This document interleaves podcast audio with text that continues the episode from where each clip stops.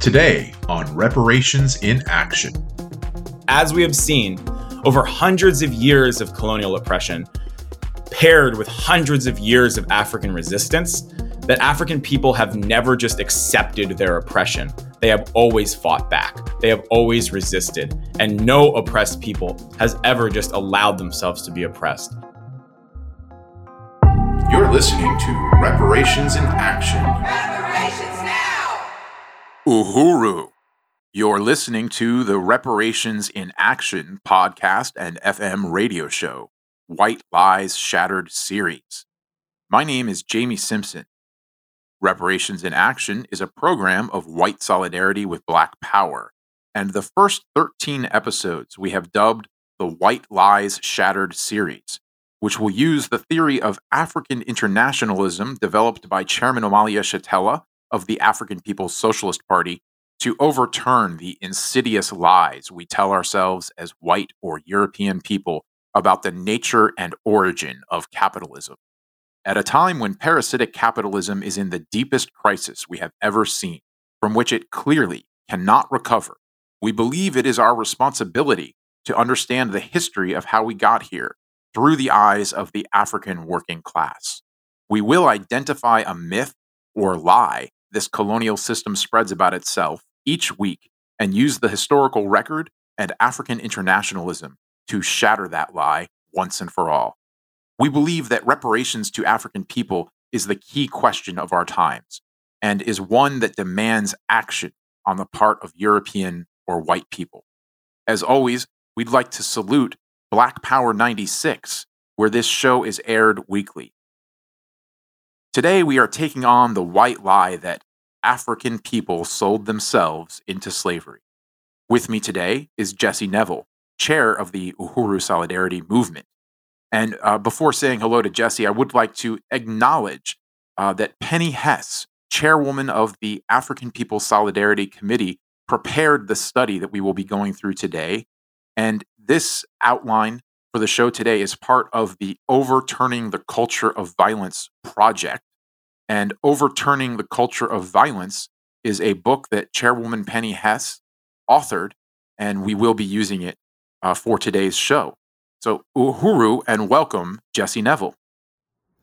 Thank you, Jamie. It's really great to be back on Reparations in Action, and I'm very excited to take on this insidious lie that quote unquote African people sold themselves into slavery. If ever there was a white lie that deserved to be shattered to smithereens, it is this one.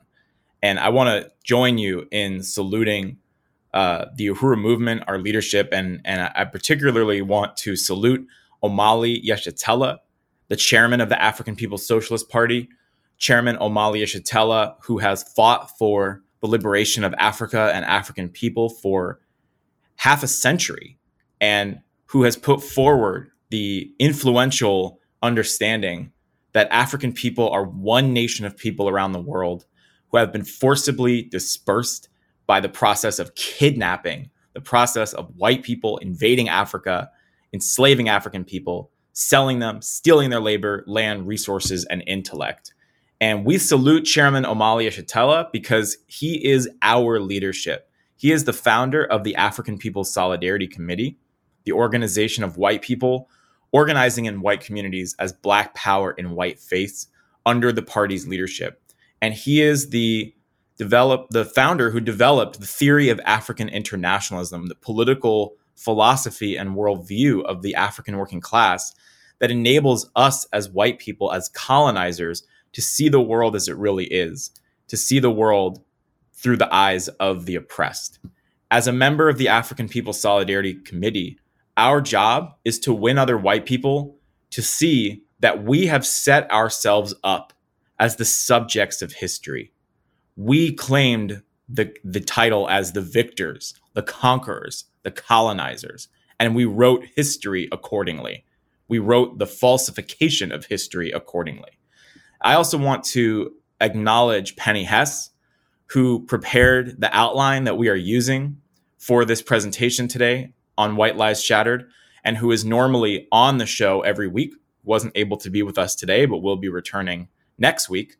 And I want to appreciate Penny Hess, the chair of the African People's Solidarity Committee, for the years of research into the history of colonialism that she has done for the last four decades and more to corroborate the central premise of Chairman Omali Yeshitela's political theory of African internationalism, which is that capitalism is a parasitic world economy that was built on slavery and colonialism, and that capitalism and white power are one and the same.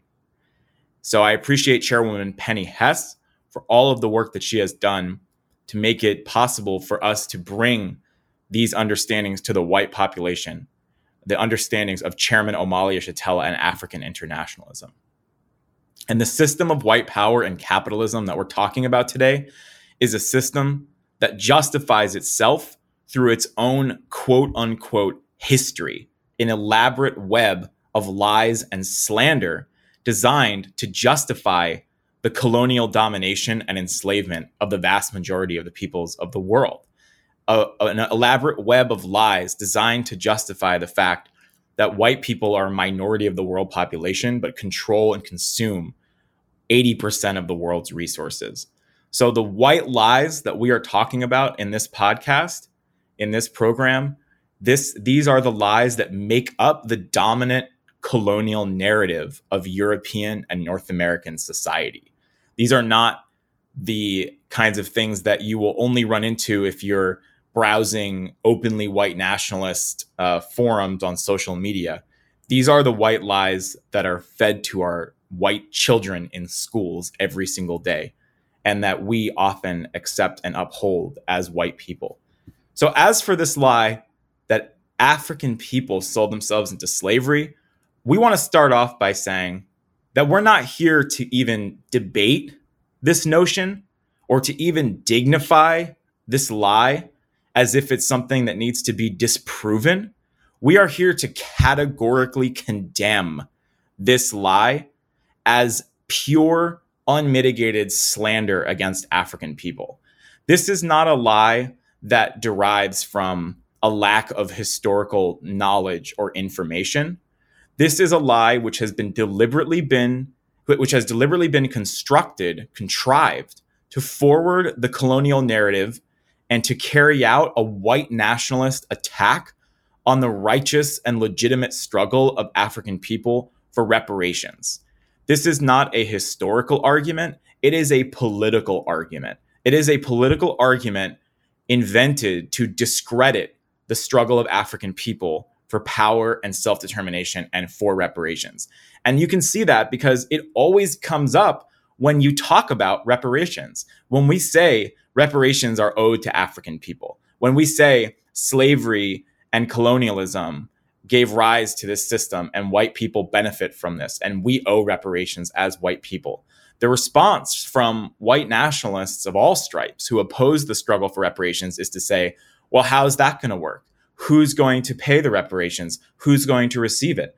Africans sold themselves into slavery. So it is a political argument it is a slander and it is an absolute lie. And we want to set the record straight that contrary to this filthy white nationalist slander, the response of African people to slavery was and always has been fierce and relentless resistance. African people have always fought back. As Chairman Omali Yeshitela has said, from the first day that a white man made an African woman or man do something against their will, African people have resisted. African people resisted in Africa when the colonizers invaded. African people resisted on the slave ships when the colonizers took them on board to force them across the ocean. And African people resisted on the plantations.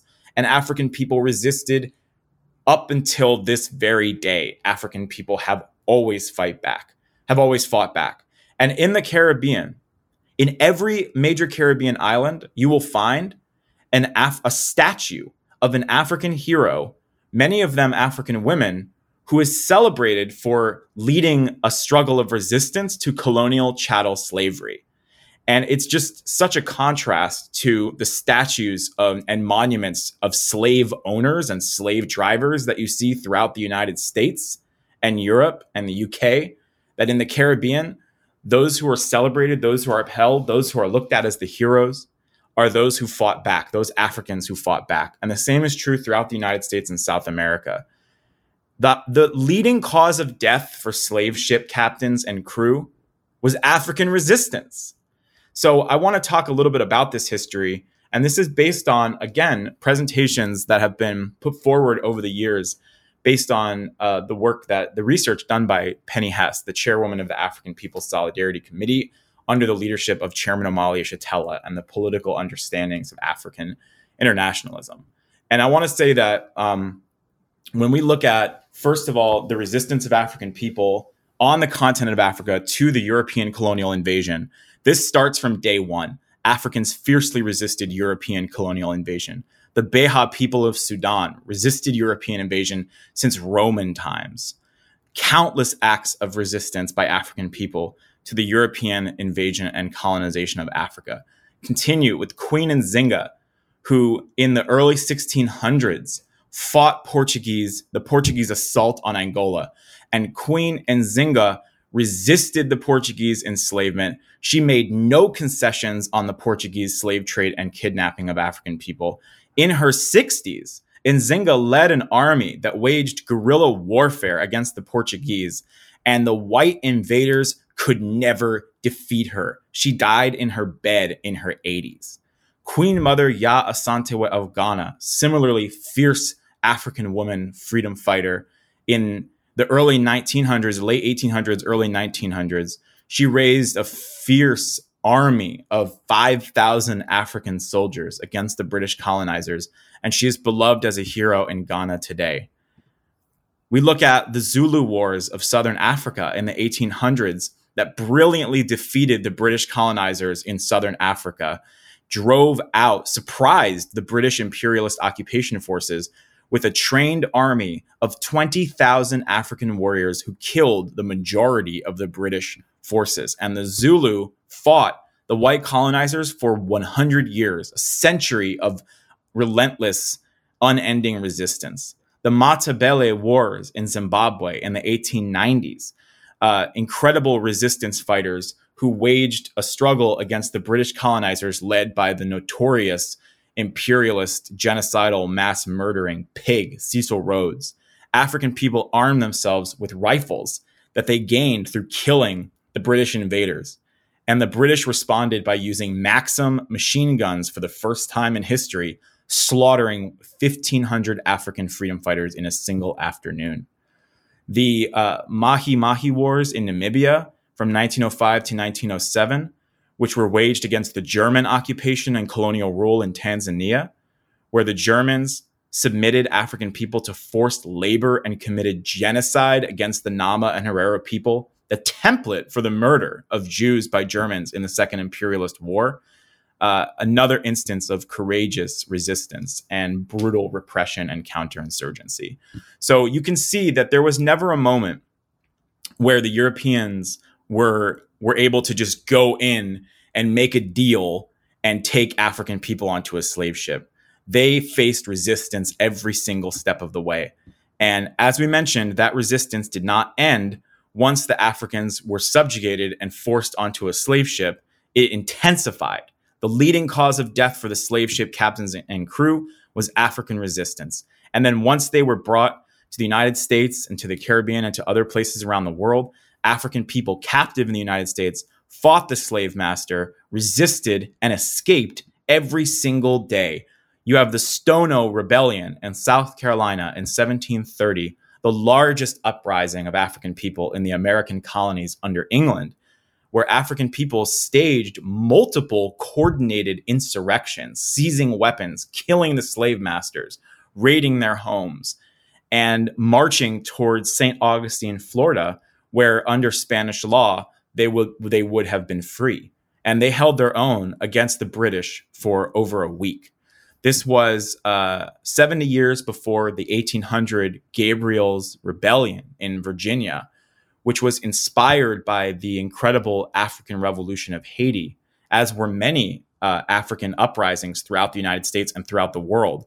They were emboldened and empowered by the incredible revolutionary example established by Jean Jacques Dessalines and Toussaint Louverture in, in the uh, African Revolution of Haiti in 1804. Uh, Gabriel sought uh, to raise an army of 1,000 Africans who would march to Richmond with the slogan liberty or death and take the armory and the governor hostage. And he and 25 other African freedom fighters were hanged for their courageous resistance. This was 11 years before the Louisiana African Rebellion, which was another in- incredible rebellion inspired by the African Revolution of Haiti, and which turned out to be the largest and most successful uprising of enslaved Africans in US history that took over a plantation, seized uniforms, guns, and ammo from the slave masters, and marched to New Orleans, gaining hundreds of followers and fighting pitched battles with white soldiers. And then you have the famous uh, uprising of Telemaque, uh, who was also known by as the name Denmark Vesey in South Carolina in 1822.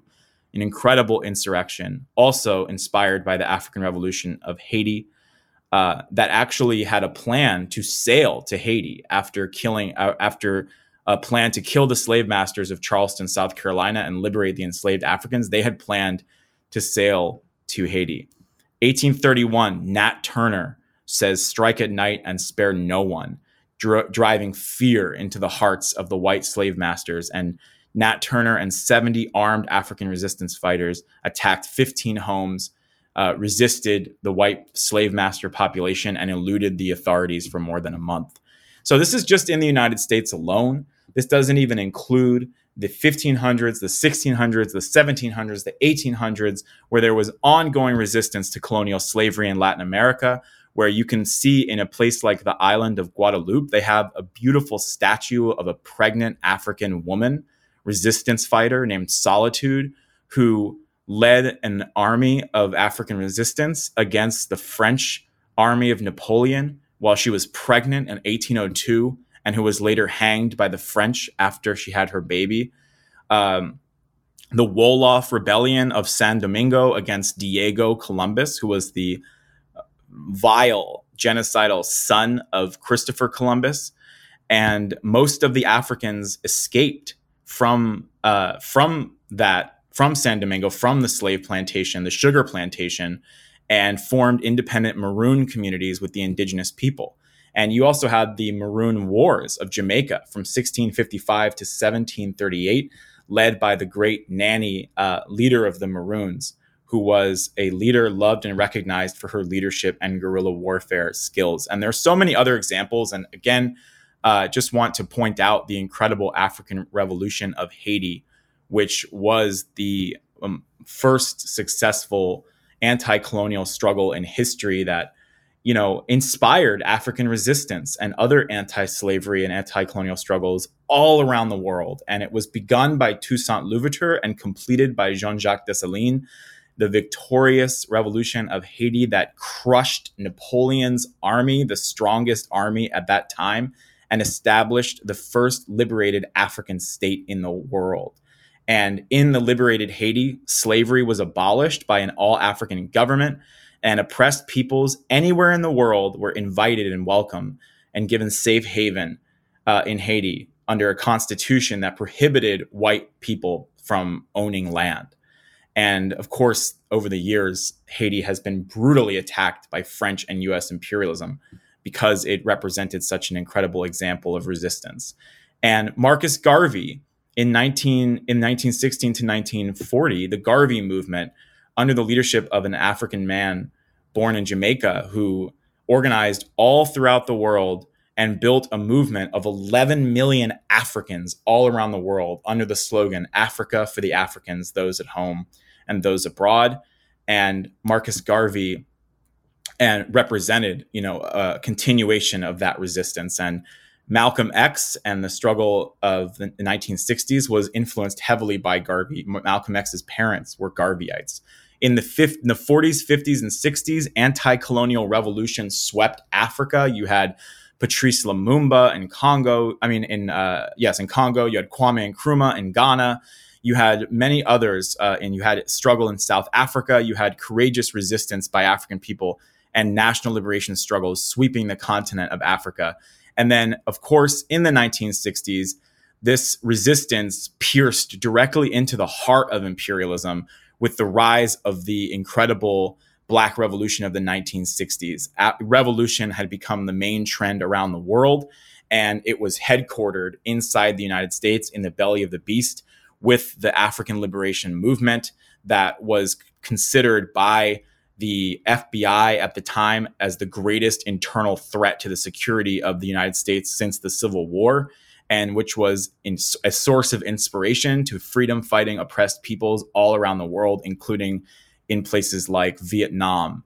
So th- the continuum of African resistance has conti- is is ongoing. It is alive today in the African People's Socialist Party, in Chairman Omali Yeshitela, in Deputy Chair Ona Zené Yeshitela, in Secretary General Luwezi Kinshasa, and the African Socialist International, the Uhuru movement, the worldwide movement of African people fighting to end the ongoing legacy and reality of colonial slavery and to win power and self determination over their lives. So, again, white, you know, when white people say, Africans sold themselves into slavery. Not only is it a lie, but is it it is a horrible slander and insult to the millions of African people who gave their lives in courageous, unrelenting resistance to slavery from day one until now. Thank you, Jesse. And we're going to now read from Penny Hess's Overturning the Culture of Violence. And uh, we begin on page 47 in a section called human bondage. The terrible impact that slavery has had on the continent of Africa cannot be calculated. The destruction of magnificent civilizations, the breakup of family and kinship circles, the massive depopulation, forced impoverishment, famine and starvation, the ravishing of an environment which had been so conducive to human civilization for millennia. From open, educated, prosperous, and democratic societies African people now lived in sheer terror, never knowing when their village or town would be raided for human loot by these white invaders.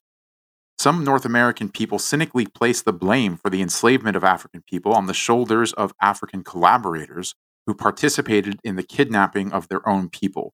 Impacted by the social destruction wreaked by invading Europeans, a tiny minority of the conquered people did find their own survival by participating in this treachery. The setting up of collaborators among the colonized population has been a successful tool of domination in every instance of European colonialism around the world. Africa is no exception. Europeans attacked societies in Africa, Asia, or the Americas, destroying their traditional economies and long standing social relationships. A unilateral colonial economy which starves the people and creates dependency on the colonial power, is militarily enforced. The European invader gets richer and richer through his blood sucking relationship and offers resources, guns, and special status to a minority sector of the oppressed population. The selected elite of the, of the colony can themselves become enslaved or carry out the will of white power. If they take any kind of stand independent of the colonizer, as have, say, Panama's Manuel Noriega or Iraq's Saddam Hussein, in today's world, white power spares them none of its wrath. This plan has worked well over the centuries. A few people in every colony have participated in the devious imperialist schemes of slavery, genocide, torture, and exploitation against their own people, a collaboration which benefits no one more than the European or North American mother country. The statement that Africans enslaved their own people separates out African people from other colonial subjects, all of whom have had their share of betrayal among their ranks. It is a statement of imperialism's historical need to mobilize public opinion against African people. Like the general white attitude toward the government imposed drugs and dependent drug economy in today's African communities, this statement lets the parasitic colonial economic system off the hook. It is an anti Black expression of unity with the oppression of African people, saying, quote, they did it to themselves. Meanwhile, all white people everywhere still benefit from the parasitic economic system, which has as its foundation the enslavement and continued exploitation of African people. Most Africans resisted enslavement with all of their energy. Rebellions on slave ships were common.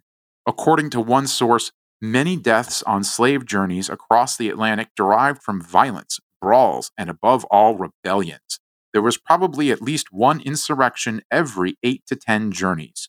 For example, Africans successfully rebelled in 1532 aboard the Portuguese slave ship the Misericordia. The 109 Africans on board rose and murdered all the crew except for the pilot and two seamen. Those survivors escaped in a longboat, but the Misericordia was never heard of again. Slave ship owners often threw Africans off the ships just to collect the insurance money. One famous case was that of a ship owned by William Gregson and George Case, both former mayors of Liverpool, England. The captain threw 133 Africans into the sea because if Africans were to die naturally, the owners would lose money. But if African people were thrown alive into the sea, supposedly for the safety of the crew, it would be the loss of the underwriters.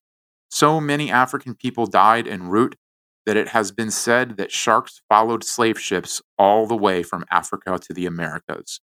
Africans who survived the notoriously brutal Middle Passage, as the Atlantic crossing was known, reached the Americas barely alive. If they were too ill, they were left to die on the shore.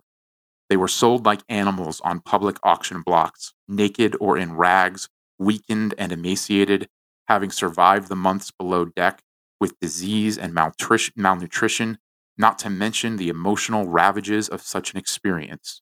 Many Africans committed suicide to avoid enslavement, a practice otherwise unknown in African culture. White buyers came to the market for slaves, feeling the Africans' limbs and bodies much as butchers handled calves. The slaves were often asked, as they had been told to do before leaving Africa, to show their tongues and teeth or to stretch their arms. In the Americas, Africans were broken in by submitting them to inhuman terror in an attempt to crush out any resistance.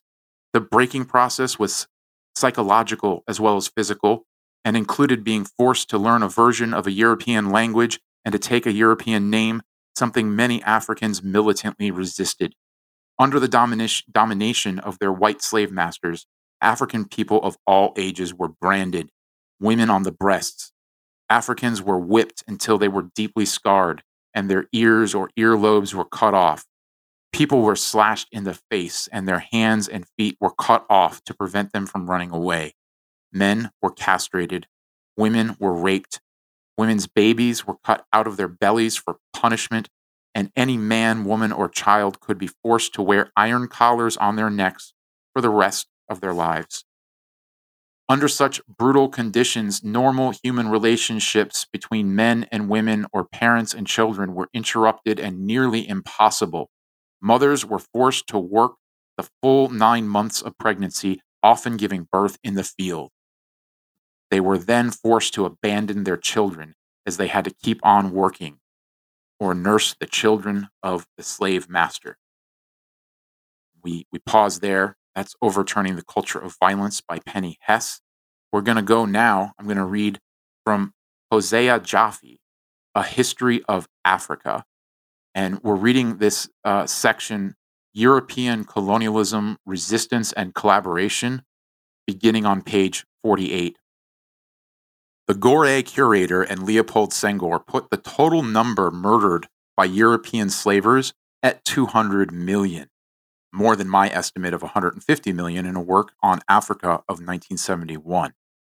How many more would have been killed had they gone meekly to slavery can only be imagined. The death toll was about one in every three of the 600 million Africans who lived during those dark centuries of the, during those centuries of dark Europe in Africa. The death toll was created by the mode of the slave traffic, the long journey to the coast, the violent seizure of slaves from tribes and societies by chiefs collaborating with Europeans, the lack of food, and the long voyage. Resistance saved whole villages, untold millions of lives, engineered many escapes, frightened off many slave expeditions, thus raising the cost of a slave and of slaving making it more difficult to finance and execute. Captain Newton, the slaver and abolitionist, complained in 1752 that French competition threatened to drive British slavers out of the market.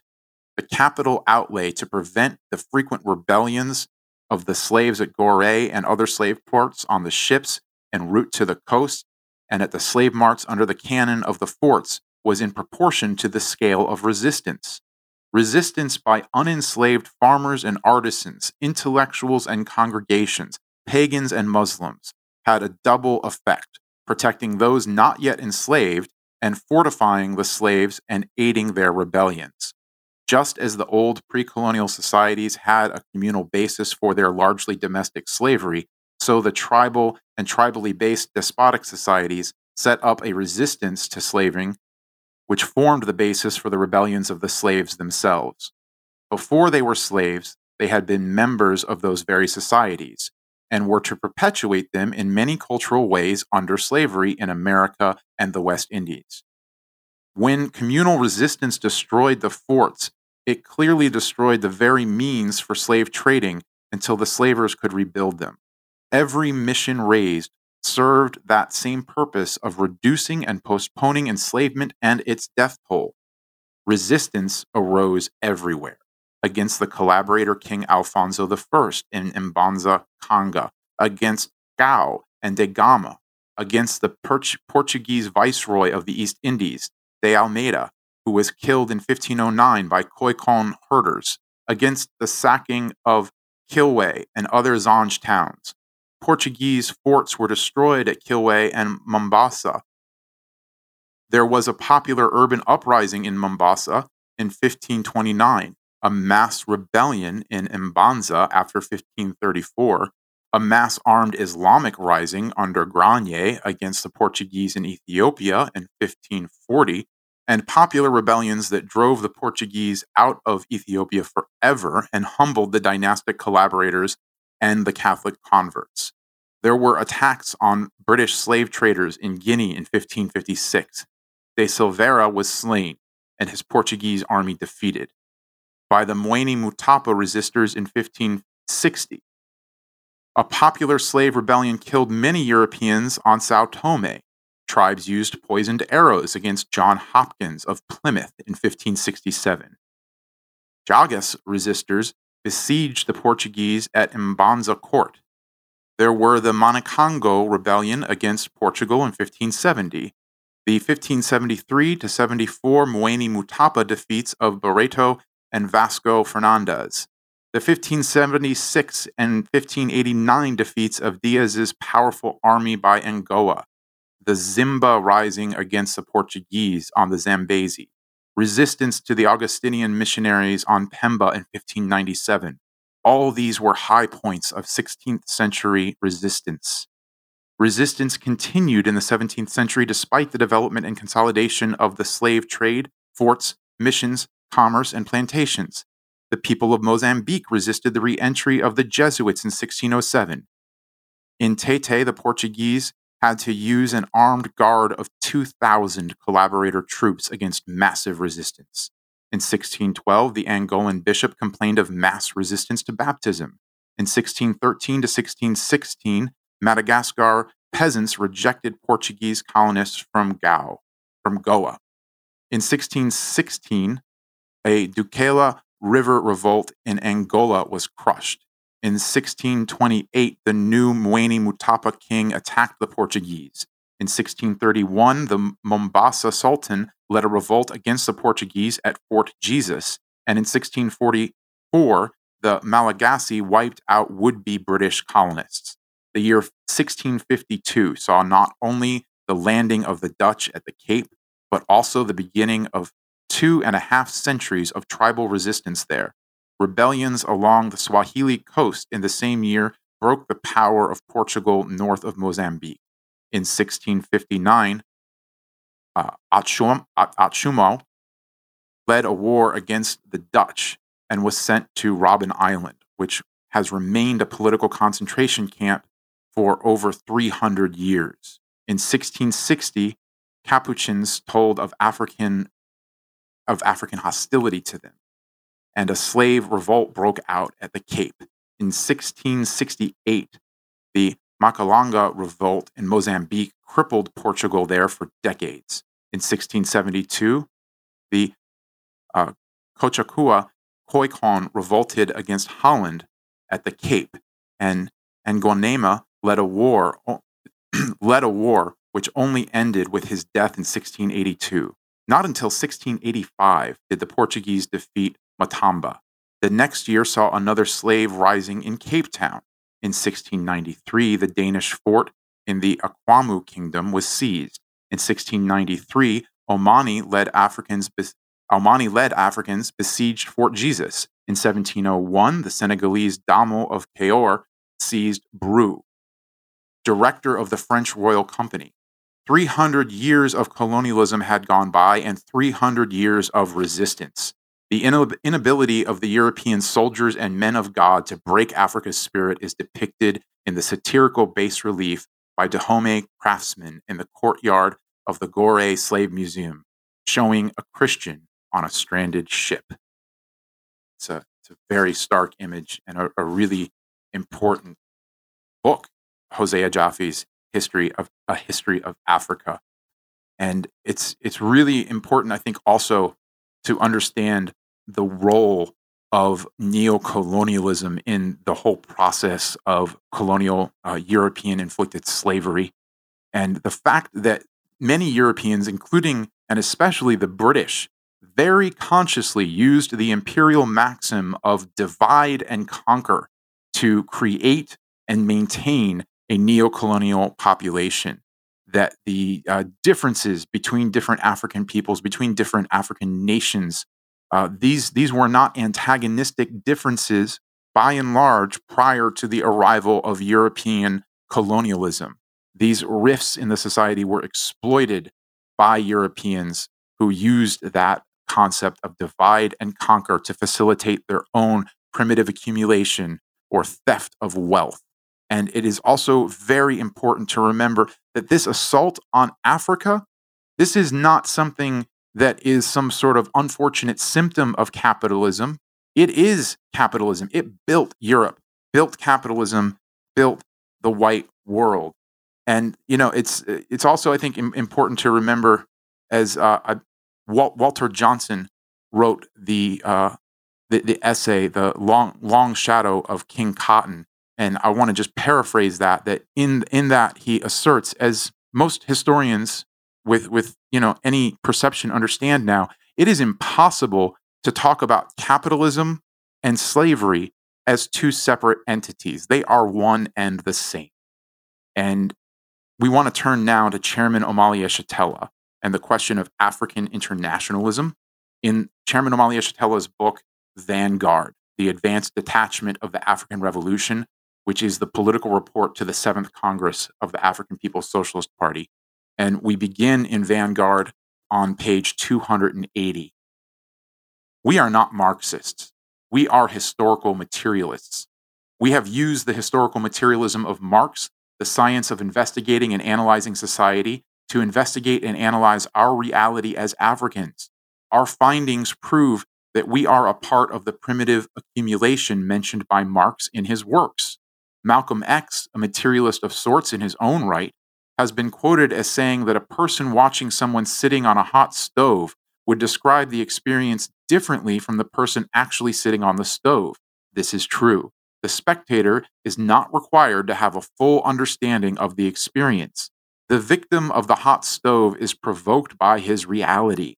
It becomes a historical necessity to understand the question. Using the collective experience of African people as a starting place, we were able to use the science of dialectical and historical materialism, cleansing it of its Marxist metaphysics and idealism, to investigate and analyze our relationship to the world. For us, the rise of capitalism in the world is not based on some purely abstract Marxist theory about the development of human society. It is not a theoretical question. Primitive accumulation is not a theory the rape of Africa, the enslavement of our continent and our people, the forcible dispersal of Africans throughout the world as a means of rescuing Europe from disease and poverty, the process that gave rise to capitalism is a matter of historical record. Marx, the spectator, did not have to understand this. The person sitting on the hot stove, the living, breathing, thinking primitive accumulation, would either understand this question or perish. We chose to understand. More than that, we chose to develop a worldview stemming from this understanding. This is the origin of African internationalism. African internationalism is simply the worldview stemming from a historical materialist investigation and analysis of the world, with its starting point being the experience and role of Africans and Africa in the advent of capitalist imperialism as the rise of white power. Parasitic capitalism is the real issue. It is this reality that ultimately distinguishes African internationalist socialism from the struggle for white rights that usually characterizes most movements of Europeans worldwide. It is the difference in socialism resulting from overturning the pedestal upon which all capitalist activity occurs and some variation of the National Socialism achieved by the infamous Nazis of Germany. So I finished the reading there from Chairman Omali Yeshitela in Vanguard. And I think it's just, I, I really salute this book. And I think it, it's absolutely critical that when, when we look at, at such a heinous lie as African people sold themselves into slavery, that we, we look at the objective truth. And as you were saying at the beginning of this episode, Jesse, this is not some sort of innocent academic debate that we can consider here. This must be something that we categorically condemn because it is so demonstrably false, whether we look at the historical record or we just follow the money. If we look at the white world, we can see where the money is. US capitalism controls the world economy and it is filthy rich. On the other hand, Africa is poor and being looted daily and still to this very day. However, this, this poverty experienced by African people, whether we see it in the Congo, whether we see it in uh, occupied Azania, also known as South Africa, this is not a natural poverty. This is not a self imposed poverty. Africa is wealthy in terms of natural resources. It is by far the wealthiest continent on planet Earth. So there is massive, massive wealth that is being stolen from Africa right now. And there was massive wealth stolen from Africa through the process of the assault on Africa and the kidnapping of African people and the, the genocide that occurred in that process. When you look at 200 million people murdered, one out of every three African people alive on the face of the planet. What do we call that but genocide? And you look at the massive wealth that came from the genocide, the extermination of indigenous peoples here in the Americas, the theft of their resources and land, the fact that so many of them were murdered that the Europeans had to call for African slaves to be introduced into the quote unquote new world. Another lie, right? That it was a new world. So we also want to look at the question of the uh, data, right? We want to look at the question of this database that exists that Europeans uh, kept records, extensive records of these slave voyages. And there is a website, um, it's called slavevoyages.org, that documents the, just the known voyages of Europeans involved in kidnapping and selling African people for profit. And you, you can look at this over 36,000 long list, and it shows you the name of the ships, the locations that they stole the African people from, the, the names of the captains, how many people were transported, where, where they went, so this is not some mystical question. It's it's very provable. And again, that is slavevoyages.org if people want to take a look at that. And also to say that we have to consider this triangular trade question that this wealth was a transferal, it, it was a theft of human beings, first of all, as commodity, and it, it produced commodities.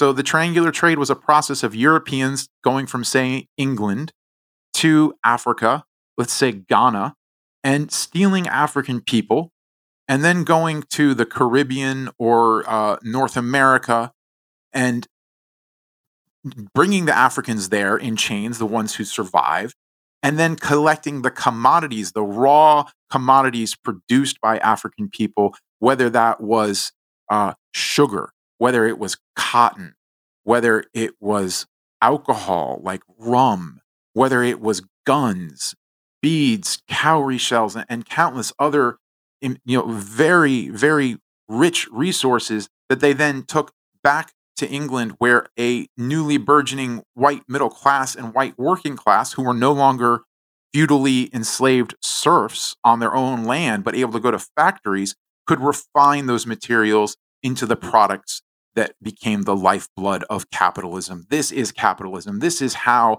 there is no separation between the slave trade and capitalism itself. So, uh, stolen labor, eh, African people. Just just to say also that the the uh, African People's Socialist Party in, in 1982 held something called the first uh, Tribunal on Reparations to African People, and during that process, it was determined that 4.1 trillion dollars are owed to African people in terms of the, the stolen labor, unpaid labor alone, and that is 1982 dollars.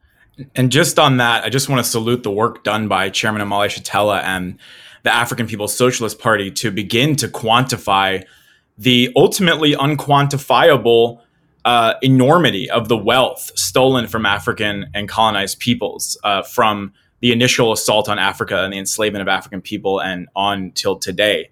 And I think this is so important to lay this out, Jamie, and just really appreciate um, all of what you just put forward. And again, the the research and preparation from Penny Hess, chairwoman of the African People's Solidarity Committee, and um, the leadership of Chairman Omali Yeshitela and African internationalism, which Chairman Omali has also pointed out that in addition to the uh, the ultimately incalculable uh, uh, amount of resources and labor, the value of stolen labor, the resources of the the the raw materials and land and uh, and also the intellectual brilliance and scientific knowledge and artistic genius, you can't even calculate it. You can't even calculate the value of the ability for white people to have life uh, itself at the expense of suffering, torture, pain, trauma, colonial, you know, brutality that continues to this very day. And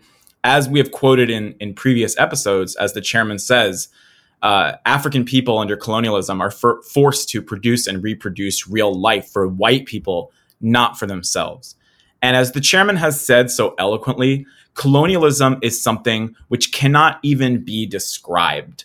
And when the indigenous people first encountered the white man and uh, and began to experience the brutal savagery of white colonial terror uh, against the indigenous population, they literally had no words in their vocabulary to describe what they were witnessing and what they were experiencing.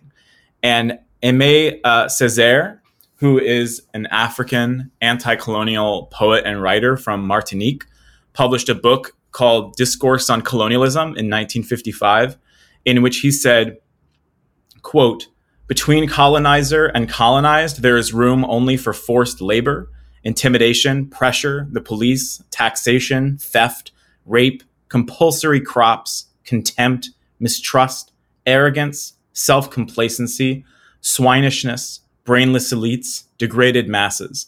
No human contact, but relations of domination and submission, which turn the colonizing man into a classroom monitor, an army sergeant, a prison guard, a slave driver, and the indigenous man into an instrument of production my turn to state an equation. Colonization equals thingification, reducing, that's Aimé Césaire, reducing African people into things, into commodities, into machines of production. This is the dehumanization that is at the core of colonialism.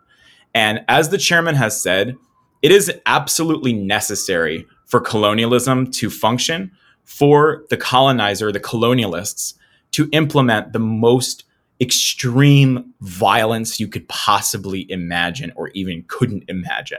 The terror is, is, is a necessary component of colonial domination because, as we have seen over hundreds of years of colonial oppression, paired with hundreds of years of African resistance, that African people have never just accepted their oppression. They have always fought back, they have always resisted. And no oppressed people has ever just allowed themselves to be oppressed. And that is true today in the form of the African People's Socialist Party, which represents the highest expression of the struggle for African people to resist slavery and colonialism. The Revolutionary Party of the African working class and poor peasantry, under the leadership of Chairman Omali Yeshitela and Deputy Chair Ona Zené Yeshitela, and the other African revolutionary freedom fighters who are leading the worldwide struggle of African people for power, the anti colonial struggle, with the ambitious strategy to liberate Africa, African people as one nation forcibly dispersed around the world, to regain control of their stolen resources, to win national liberation, and yes, to achieve reparations to African people, the f- repair the damage, the full return of the stolen wealth back into the hands of African people and the struggle of African people over the centuries, whether the Zulu, Queen Nzinga, Patrice Lumumba, Marcus Garvey, it is alive today in the African People's Socialist Party and in Chairman Omali Yeshitela. So this is the real, this is the truth about slavery and how African people responded to the imposition of slavery on their continent and on their people by white power and by white people. And again, this is not an innocent historical debate. This is not a question of just not having the right information. This is our response. This is our denunciation of one of the most foul white nationalist lies and slander against African people that imperialism has come up with in order to justify its place in the world. And Jamie, I just wanted to end by quoting a very powerful statement that was made by Patrice Lumumba, who was the first independent leader and president of Congo, who was assassinated by Belgium and the CIA in 1961.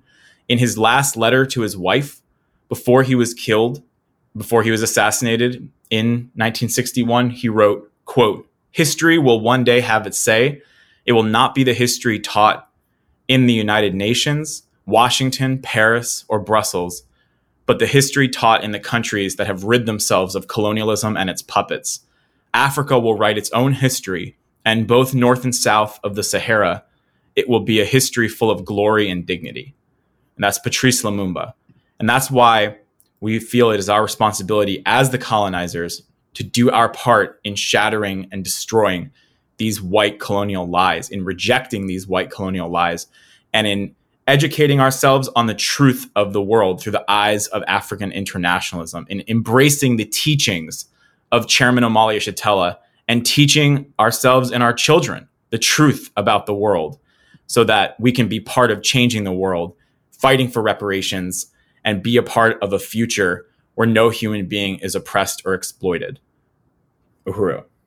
Uhuru, Jesse. Yeah, I think it's it's so very important. I couldn't agree more with everything you said. And it was just beautiful words, especially from Patrice Lumumba that, that you just shared. And I think just to say it's so vital that we recognize this is, as well as not being a debate, this is not a discussion of the past. This is so much about the present, about the ongoing oppression of African people, and about the optimism that we can unite with if we recognize that we're now in the period of the African Revolution.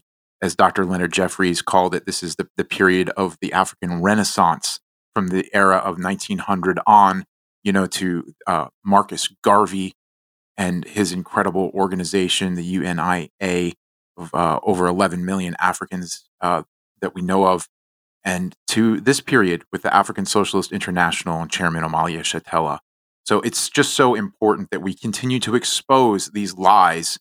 And I think we can count this horrific one, this slander that African people sold themselves into slavery, officially shattered. And I want to really salute the chairwoman of the African People's Solidarity Committee and author of Overturning the Culture of Violence, who put together the outline for today's episode of White Lies Shattered, Penny Hess. And I want to I want to thank you, Jesse Neville, chair of the Uhuru Solidarity Movement. And I want to thank all of you out there for tuning in to another episode of Reparations in Action. You're listening to Reparations in Action. Reparations now!